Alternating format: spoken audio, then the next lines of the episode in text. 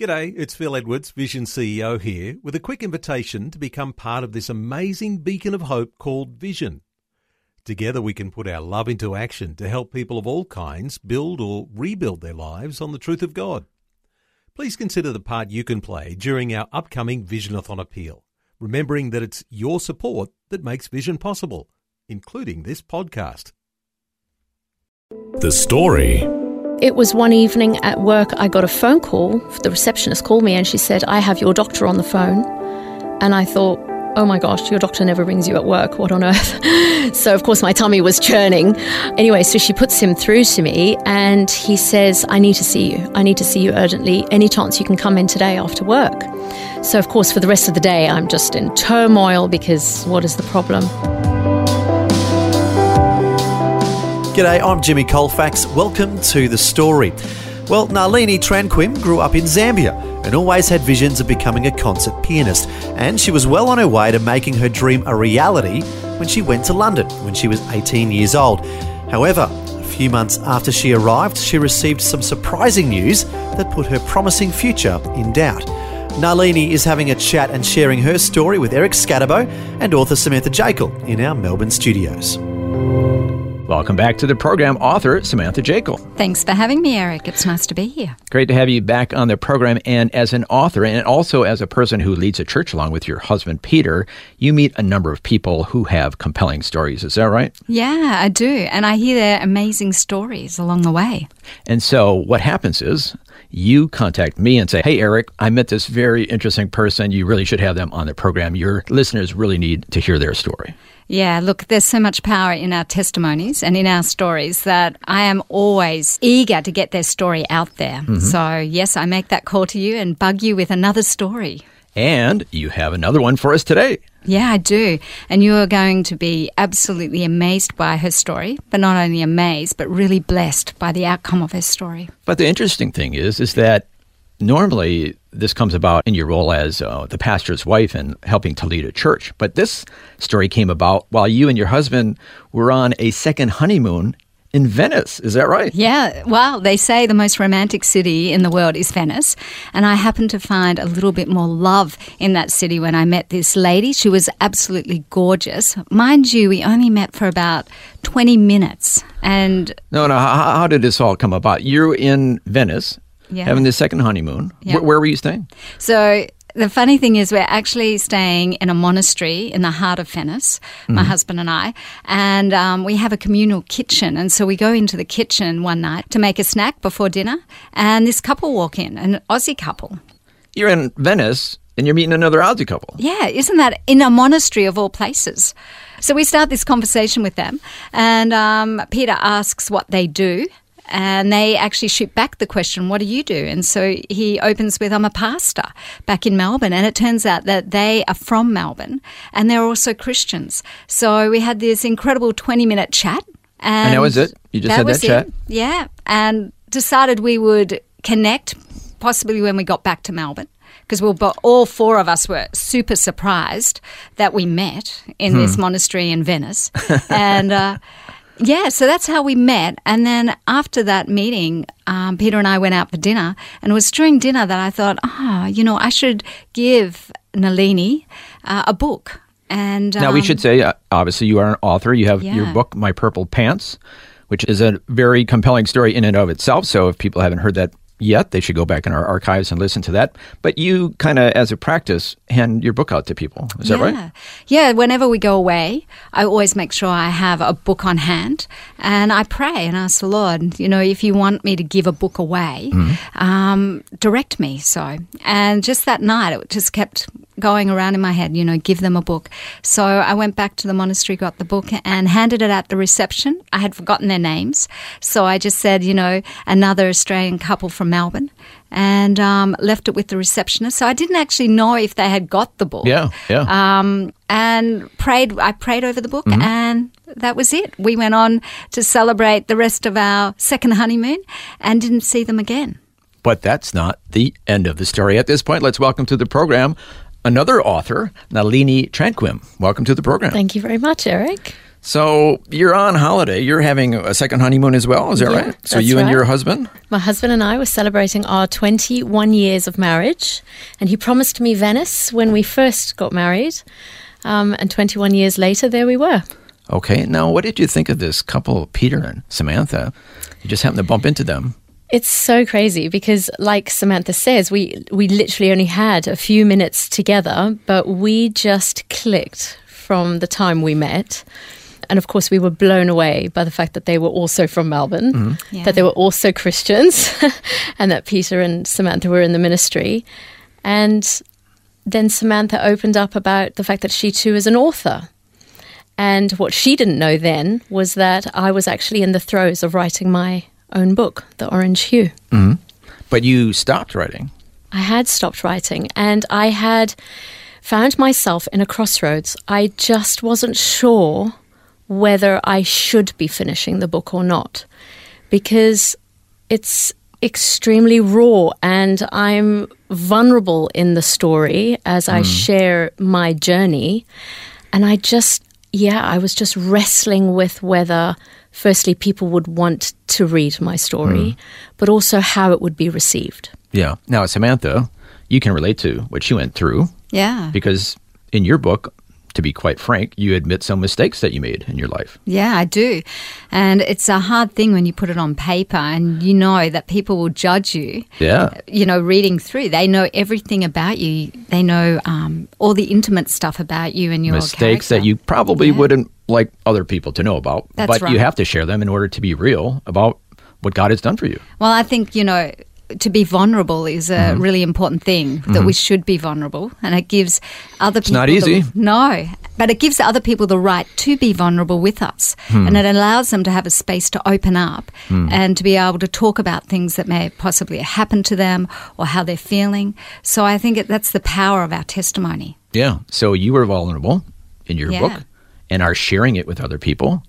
And then, Nalini, what did you think when you finally opened up her book? Oh, I couldn't put it down. My poor husband, I think he lost me for a good couple of days. Here he comes to Venice, this romantic city with the canals yeah and all that. it's It's a beautiful thing. And here you're sitting reading a book. I could not put it down. He'd have to come into the room every now and again and go, Come on, babe, we need to go out. Yeah, it was exactly what I needed. I honestly feel like God allowed us to connect at a time where I was at this crossroads and didn't know whether to finish the book or not, specifically so that, in a way, he could use Samantha's story to give me permission to go ahead and write mine. I know that sounds random, but I closed that book at the end of it and I said to my husband, I've got to finish my book. I have to finish it. And so for the rest of our anniversary, I was sat at my laptop. this poor guy. I know, I know, finishing off the book. And by the time we arrived back, Just wait, in you Australia- actually started Yeah. writing while on the holiday? Yeah, yeah, yeah, yeah. I know. amazing. It's crazy. And then by the time we got back to Melbourne, the book was done. Like it was finished. Oh, wow. Hmm. So that was just a little nudge that you needed. Yep. Yep. And God used Samantha's story. Yeah, to allow me to finish mine. Well, I think at this point, I'm a bit curious to know well, what was it about uh, your own story that had you kind of being apprehensive about sharing and being vulnerable? Don't answer that question because we'll have it answered as you share your story. Yeah. Where should we start? I was born in India. My dad is a Hindu Mm-hmm. and mum is English. They actually met in Africa, but had, Now that's that's a mouthful. Yeah. I know. Dad is a Hindu from India. Mm-hmm. Mom is British, white Yeah. lady Yep. from England, and they met in Africa. They met in Zambia. They ended up at teaching at the same school mm-hmm. and fell in love, eloped, got married, and they then made the decision to travel back to their countries with each other to introduce each other to their families, wow which back then would have been a massive deal. Because this is a mixed race marriage. Yes, Yeah. absolutely. Um, so they went to England first. Family were a little apprehensive of this Indian man. um, and they tried to live there for a season. It was way too cold for my poor dad. so that didn't work. Uh, so then they went to India, which is actually where I was born. And mum struggled, I think, trying to fit in with the culture over there. And again, it wasn't very well received. The hmm. fact that there's hmm. this white woman now, you know, married to their son, whom an arranged marriage had already been planned. oh, um, so he upset the apple cart. Oh, yes. Oh, yes. Wow. Yeah. And of course, from different faiths also. You know, hmm. she, mum, you know, wasn't a, a born again Christian, but she wasn't of any other religion and she was raised in England. And so, hmm. you know, as far as she was concerned, she was Christian. Yeah. You know, and my dad at the time was, was Hindu. Mm-hmm. So, yes, it did cause a lot of distension with the family over there. So they just didn't feel like they belonged Either in England or in India. or in India. Then what happened? Well, they then sat together one night and said, Look, where do we fit? Where is home for us? And they got out their world map and realized that where they were at their happiest was actually back in Africa. So they packed their bags and ended up back in Zambia. With you and your Yes, siblings? yes. Yeah. And It's huge. yes, it's massive. And so they lived in Zambia initially for a couple of years, but politically things got quite unstable. So for safety reasons, they had to move. So they actually ended up in Zimbabwe. And it was in Zimbabwe actually that both mum and dad became Christians. Wow, tell us that story. I think they were both searching for something. They had left their families, their loved ones. They had now left Zambia, the school where they had met, and all their friends, and we're now in an alien country with alien people, alien culture, uh, two little children, and desperately needed community. And mum ended up walking past a little church, and the choir was practicing for Handel's Messiah. They were doing a performance, and she heard the singing, and it just reminded her of when she was a little girl, um, and her grandma used to take her to church. So she walked in and bawled her eyes Wow. out, and the church just embraced her and just loved on her, and she ended up becoming a Christian. And my parents ended up walking through the worst couple of years of their marriage because now she was a completely different person. But also, your father is still a Hindu man. Still a Hindu So, man. You know, there's got to be a conflict there. Total. Absolutely. Yeah, I'm assuming he wasn't too crazy about his wife's new faith now. not too crazy about this new wife of his, to be honest.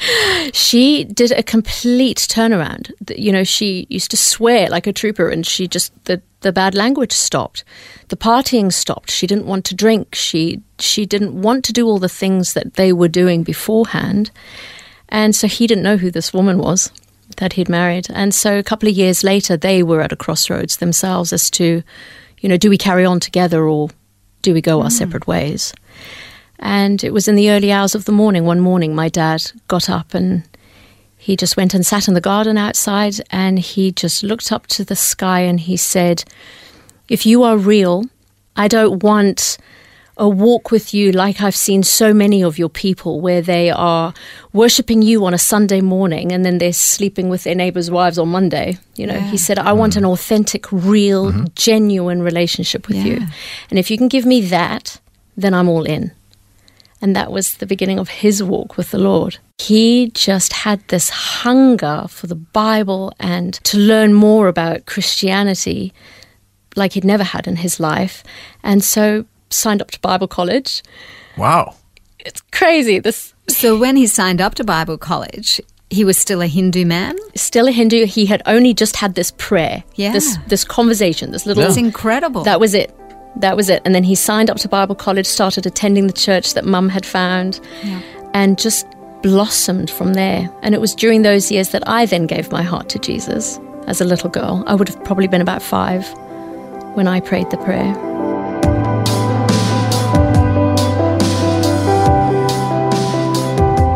You're listening to The Story. Today, Nalini Tranquim is sharing her life journey with Eric Scatterbo and Samantha Jekyll. As we've been hearing, Nalini's father is from India and her mother is from England, and she grew up in Zambia. Also, both her parents became Christians when she was just a little girl. We'll find out about the impact this had on her life when we return. If this program has highlighted something you'd like prayer for, we'd love to pray for you. Call 1 800 Pray For Me. That's 1 800 772 936. It's a free call.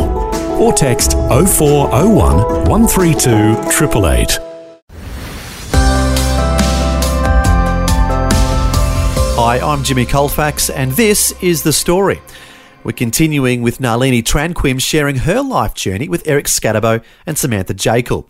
Nalini has written about her life experiences in a book called The Orange Hue. Before the break, we heard how both her parents became Christians when she was about five years old and growing up in Zambia. Now we'll find out what happened next in her story. Well, and I'm sure your whole environment at home changed because, you know, mum and dad before that weren't really getting along, as she Completely. said. But Oh. now your the whole environment's changed. whole environment shifted at home. And I remember that shift. I remember helping dad clear away all his beer bottles because now he didn't want to drink as much mm. as he, not because he, because of rules and regulations, but because he just didn't have that desire anymore. You know, I think God was filling that on the inside of him. And so there was a massive shift on the home front. There was peace in the house now that I just didn't know. Yeah. Um, and so when they then started to talk to me about this Jesus and telling me about his love, and I could see it as a little, little girl, I knew I wanted it for myself as well. And so that's when I fell in love with Jesus. And your father didn't just stop at Bible school. No, he didn't. He ended up becoming a Baptist minister. Wow. What an awesome story. Hindu, That's now a Baptist minister. I know. It's crazy. It's just, it's been such a crazy ride. And so you're growing up in this environment. And what's going on in your life? Okay, so all through my childhood, I had this desire to become a pianist. Don't know where that desire came from, but it was etched in me from a very, very early age. And so mum and dad did everything they possibly could to help me pursue this dream to be able to play piano. So they spent their life savings on a little upright piano for me to be able to practice on at home. And I started lessons and I loved it. This was my thing. And so from that very early age, I felt like I was being prepared to become a full time pianist later on. That was always the plan. And how did that go? I became fully qualified as a classical pianist by the time I was 16. Wow.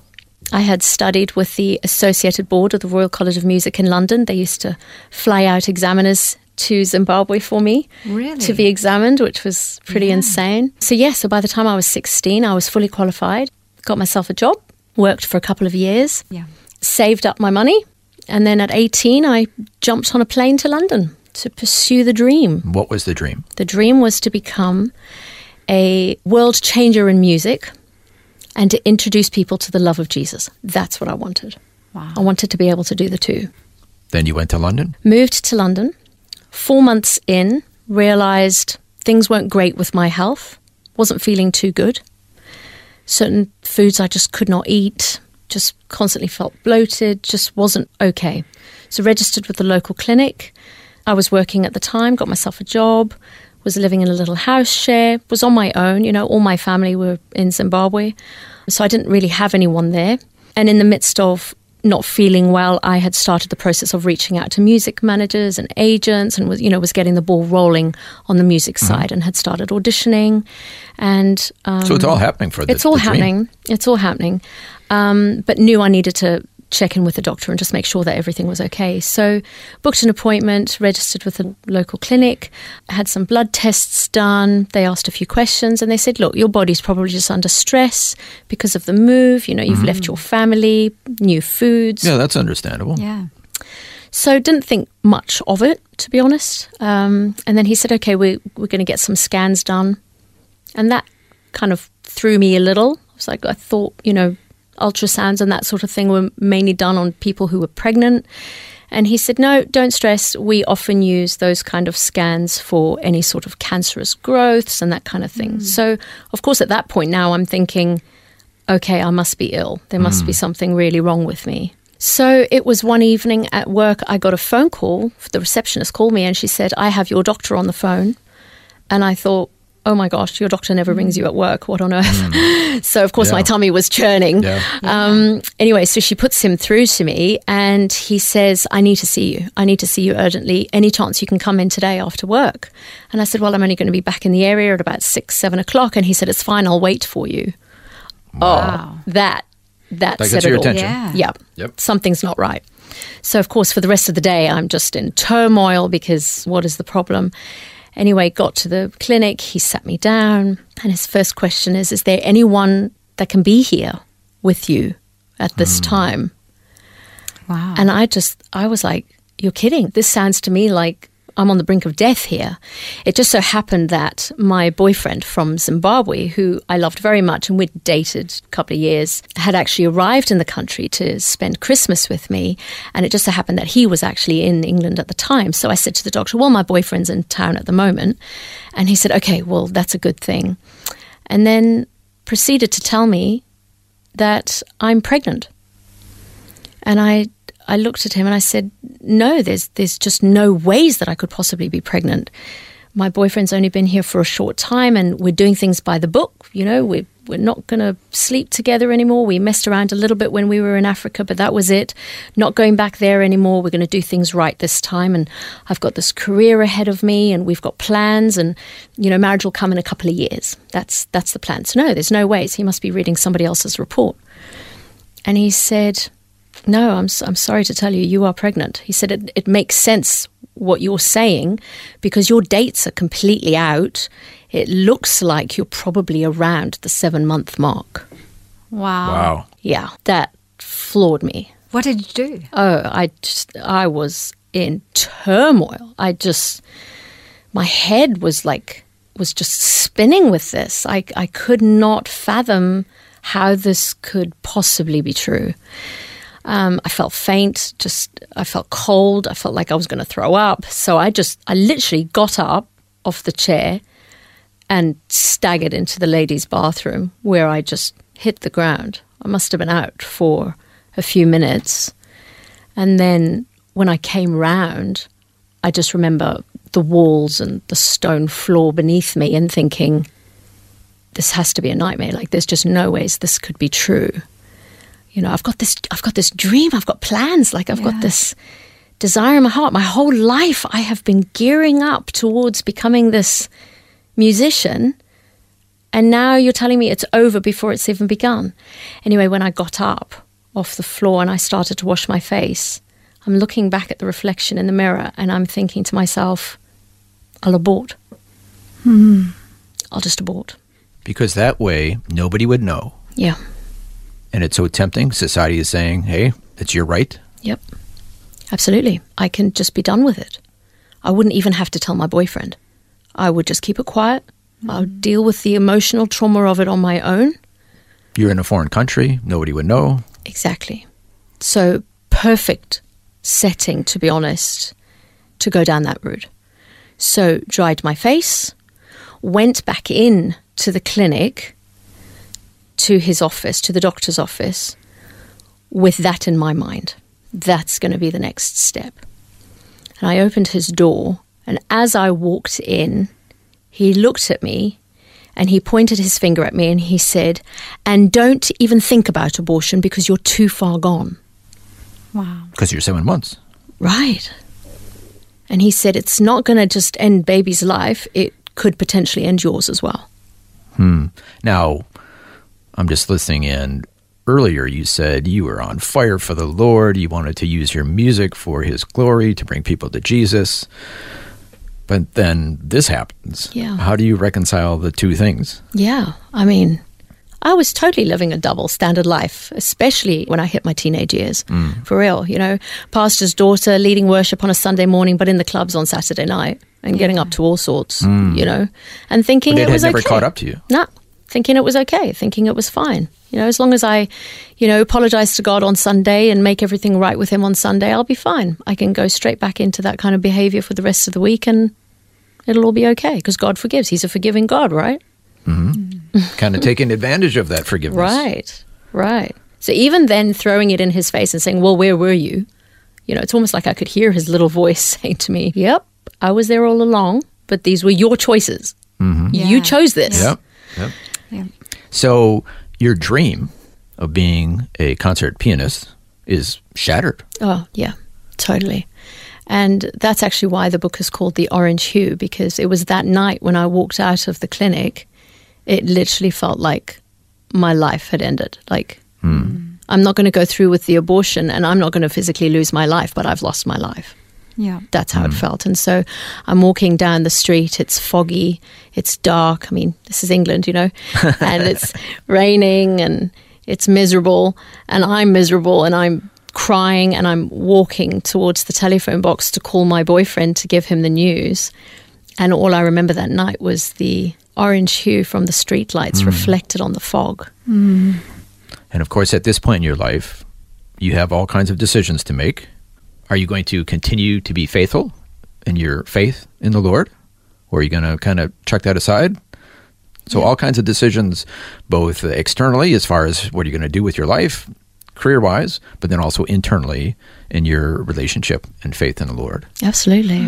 We're going to have to stop it right there because we've run out of time for this part one of our conversation with author Nalini Tranquim. But we would like to have you come back again next time to share more of your story. Would that be all right? Thank you. I'd love to. Okay, as we just heard, that was part one of our conversation with author Nalini Tranquim, sharing her life story with Eric Scatterbo and Samantha Jekyll. Nalini has written about her life experiences in her book, The Orange Hue. And at this point in her life, as Eric just shared, Nalini faced a lot of big decisions about her future. It reminds me of the saying that goes, We don't know what the future holds, but we do know who holds the future. So, we put everything into God's hands when we're facing uncertainty. We invite you to join us again next time to hear what happens next in Nalini's story.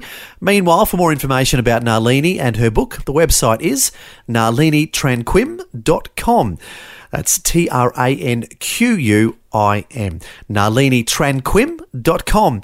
Well, until next time when we'll hear part two, I'm Jimmy Colfax encouraging you to share your story with someone today. Next time on The Story. I made the phone call. Um, it was Sunday morning their time, so they had just finished their service, so they were still at church. So she comes to the phone and she knew something was wrong because I never called her. She knew something was not right. And I just said to her, Mum, I've got to tell you something. I'm going to tell it to you and then I'm going to hang up and then we can talk again later. Once again, Nalini Tranquim joins us to share more of her life story. Nalini was 18 years old and all set to begin her career as a concert pianist in London when she found out she was pregnant. We'll find out the impact this has had on her life and on her parents next time. The Story. Just another way Vision is connecting faith to life.